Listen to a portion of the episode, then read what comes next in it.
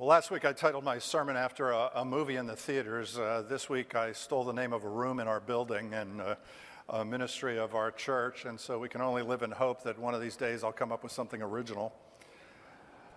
Anyway, last week uh, we were in John chapter 3, and uh, we eavesdropped uh, in on a conversation between Jesus and a man by the name of Nicodemus, in which Jesus famously gives us the words of John 3:16, the most famous verse in the Bible uh, that God so loved the world that he gave his one and only Son. Today we move into chapter 4, and we find ourselves in the middle of another conversation with a very different person. Uh, who is, uh, frankly, at the opposite end of the spectrum in almost every way. Uh, last week's conversation uh, took place at night. This one happens in the middle of the day. In John chapter 3, Jesus is talking to a man. In chapter 4, he's talking to a woman. Uh, the man in John chapter 3 is uh, very religious, uh, very prominent and respected uh, throughout the land, and uh, he initiates this conversation with Jesus. Uh, the woman in John chapter 4 is unknown and unnamed, except that she is a Samaritan, which is to say that she is religiously and socially inferior, not to mention morally inferior, which also comes out in the uh, conversation. And in this case, Jesus is the one who initiates the conversation with her. And all of this uh, takes place in a, very different location and a very different context, uh, which was uh, the city of uh, Sychar, which is located uh, in the territory known as Samaria, which sat between Judea in the south and Galilee in the north and uh, was a, a, place where there were a lot of interesting go- things going on, and uh, where there is now the uh, West Bank Palestinian city of Nablus, uh, which has a population of about 150,000 people. And so, if you see uh, the city of Nablus uh, on the news, which unfortunately we have in recent times, that is ancient Sychar uh, which back then uh, was a no go area for uh, the children of Israel because of the animosity that existed between Jews and uh, Samaritans, in part because uh, Samaritans uh, had been Jewish, but they intermingled and intermarried, and also because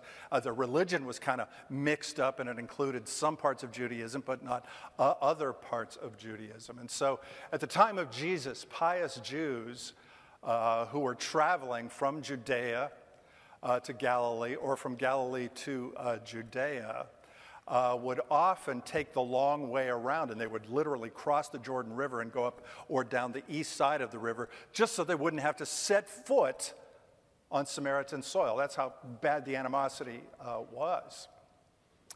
And yet, there was and there is uh, a place in Sychar that uh, is known as Jacob's well, because Jacob, the grandson of Abraham, acquired uh, this land. And uh, there was a well, there still is a well that still produces water. Uh, so that by the time Jesus has this conversation with the woman at the well, it is already a holy uh, site. And today, uh, Jacob's well can be found in a crypt uh, over which is built a Greek Orthodox church and uh, monastery, which now is tucked uh, way deep inside the busy streets of uh, Nablus uh, in the east side of uh, the city. And yet, in spite of what I just said to you, uh, as chapter 4 opens, we find that uh, Jesus and his disciples are traveling from Judea toward Galilee, having had that conversation with Nicodemus in uh, John chapter 3. They're now about 40 miles north of uh, Jerusalem, almost halfway home, uh, give or take, uh, when they decide to stop at Jacob's well in Sychar because, as John tells us, uh, Jesus is uh, getting tired from his journey, and they go to the well to get some R and R, where this woman shows up alone uh, to draw water in the middle of the day. And Jesus begins uh, by launching this conversation with her by asking her to give him a drink. Now, fortunately for you, I am not going to talk through all 29 verses of this passage uh, today.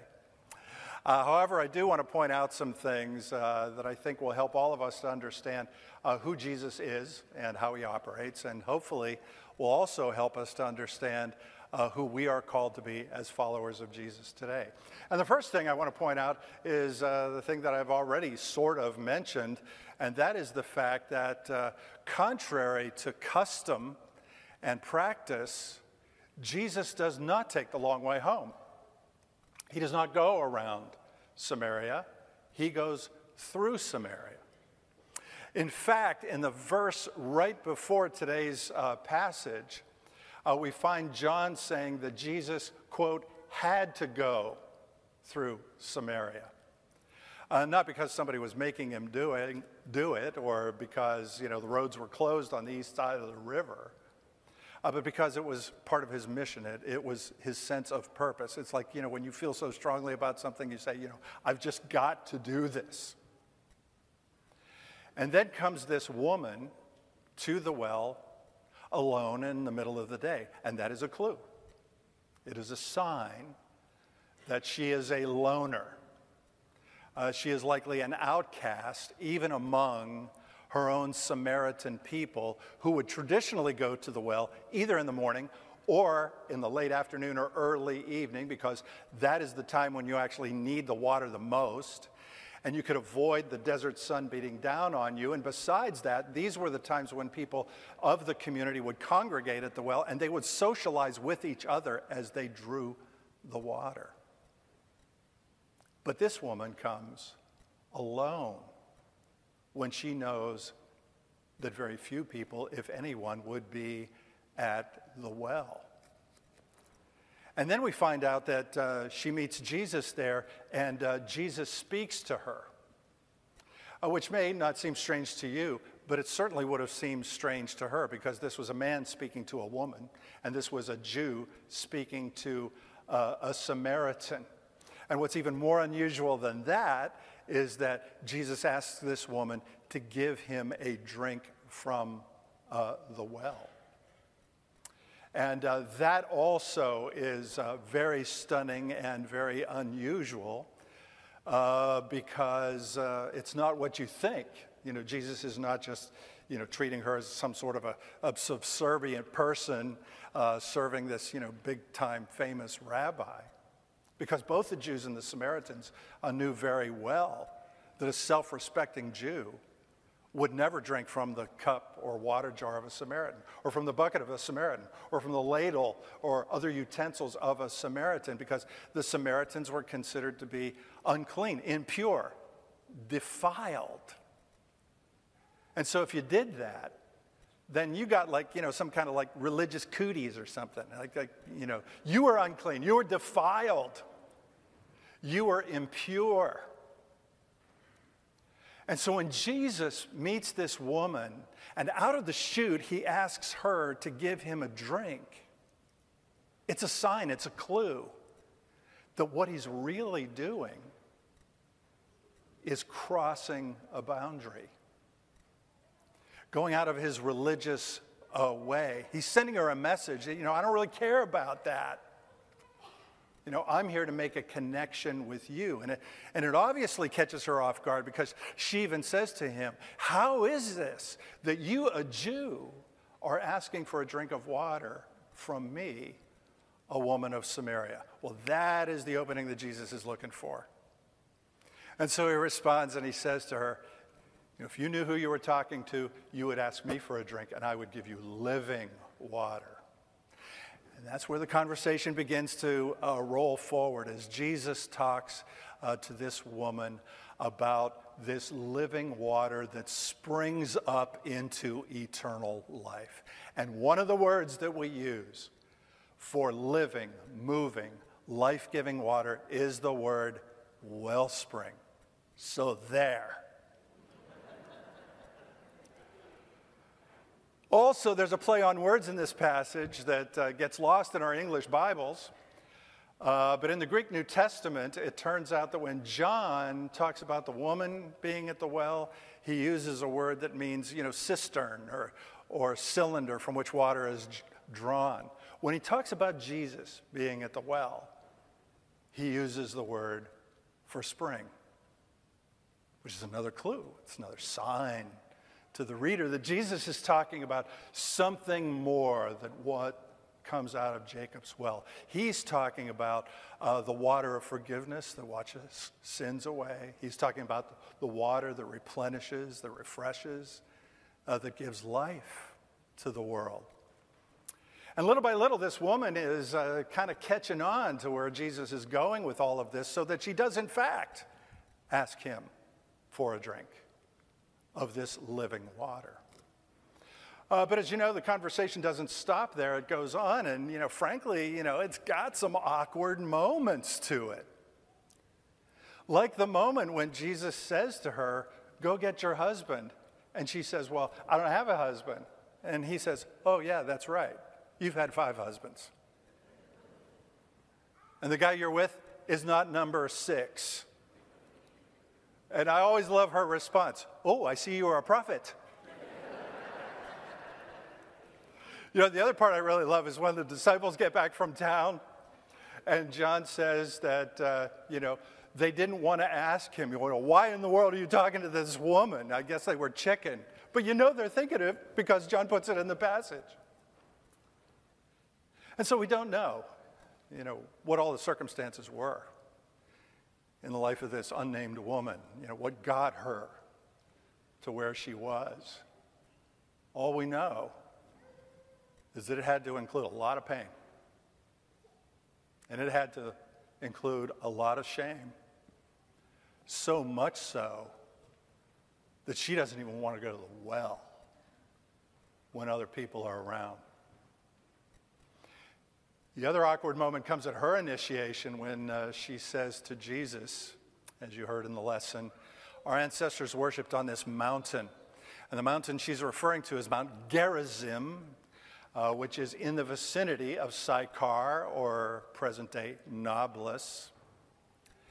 Uh, but she says, and you say that we must worship in Jerusalem, which was a reference to uh, the temple. And this is a touchy subject for her. And the reason it is, is that the Samaritans built a uh, temple on the top of Mount Gerizim. And the Jews came in and destroyed the temple because of the impurity of their religion. Uh, because their Bible only included the first five books of Moses, and that was it, just the Pentateuch. No Psalms, no prophets. Which is also the context for Jesus' statement that you worship what you do not know. In other words, you don't have the whole story. But there's going to be a day when you will worship in spirit and in truth wherever you are. And so, through all of this, this woman finally gets what Jesus is saying to her in their talk at Jacob's well until finally he reveals to her exactly who she's talking to. And when she realizes this, she goes running back to town. She finds the people she knows and she says, You got to come and see uh, this man who told me everything that I have ever done. So that this nameless woman, this isolated loner, this outcast, this person who could have opened a restaurant and called it Five Guys,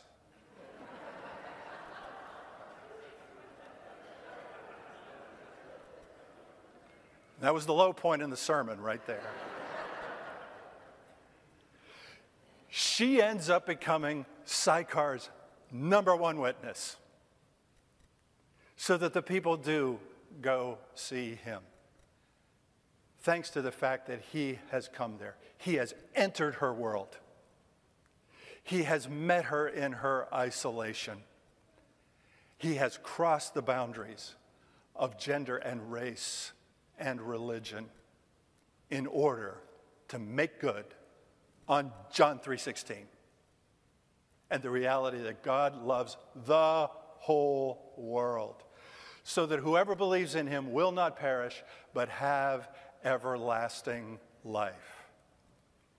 So that a religious guy in John chapter 3 and a Samaritan woman in John chapter 4 would both hear in different ways about the image of water and its power to bring new life.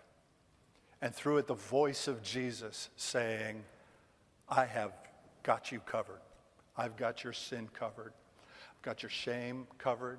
I've got your past. I've got your pride. I've got it covered by the power of my grace. Uh, as to the outcome of this uh, conversation in John uh, chapter 4, if you read on past uh, the passage we heard today, you will find the words, Many Samaritans believed. And they did go to Jesus. And in fact, they asked him to stay with them in Samaria, which he does for two more days before he finally gets on the road and heads for home. After which, John goes on to say, many more, many more came to believe in Jesus. Thanks to a woman who, against all the odds, became a proclaimer, an ambassador, a witness, and minister for Jesus Christ. And the reality of John 3:16, in the one who knows everything I ever did. He knows everything you ever did. And he shows us and brings us face to face with our sins and with our past, not to condemn you, but so there would be no ambiguity or doubt about the enormity of his forgiveness of your life and his truth that he has you covered wherever you go so that you can live and thrive on the living water of his grace and cross the boundaries in order to meet people who are thirsting for God. Now, we don't uh, ever really learn uh, the name of this uh, unknown uh, outcast, this isolated person, this Samaritan uh, woman. However, uh, the Greek Orthodox Church that is built over Jacob's Well in the city of Nablus is named after her. Uh, the English translation of the technical name of the church is the Orthodox Church of the Enlightened One. And in its tradition, that is what becomes her name. And in the tradition of the church, in its words, she went on to become a witness, a preacher, an apostle of Jesus Christ. And so, with that, we come to the end of uh, really two uh, conversations now, where we learn in John chapter 3 that nobody is so good that they don't need Jesus.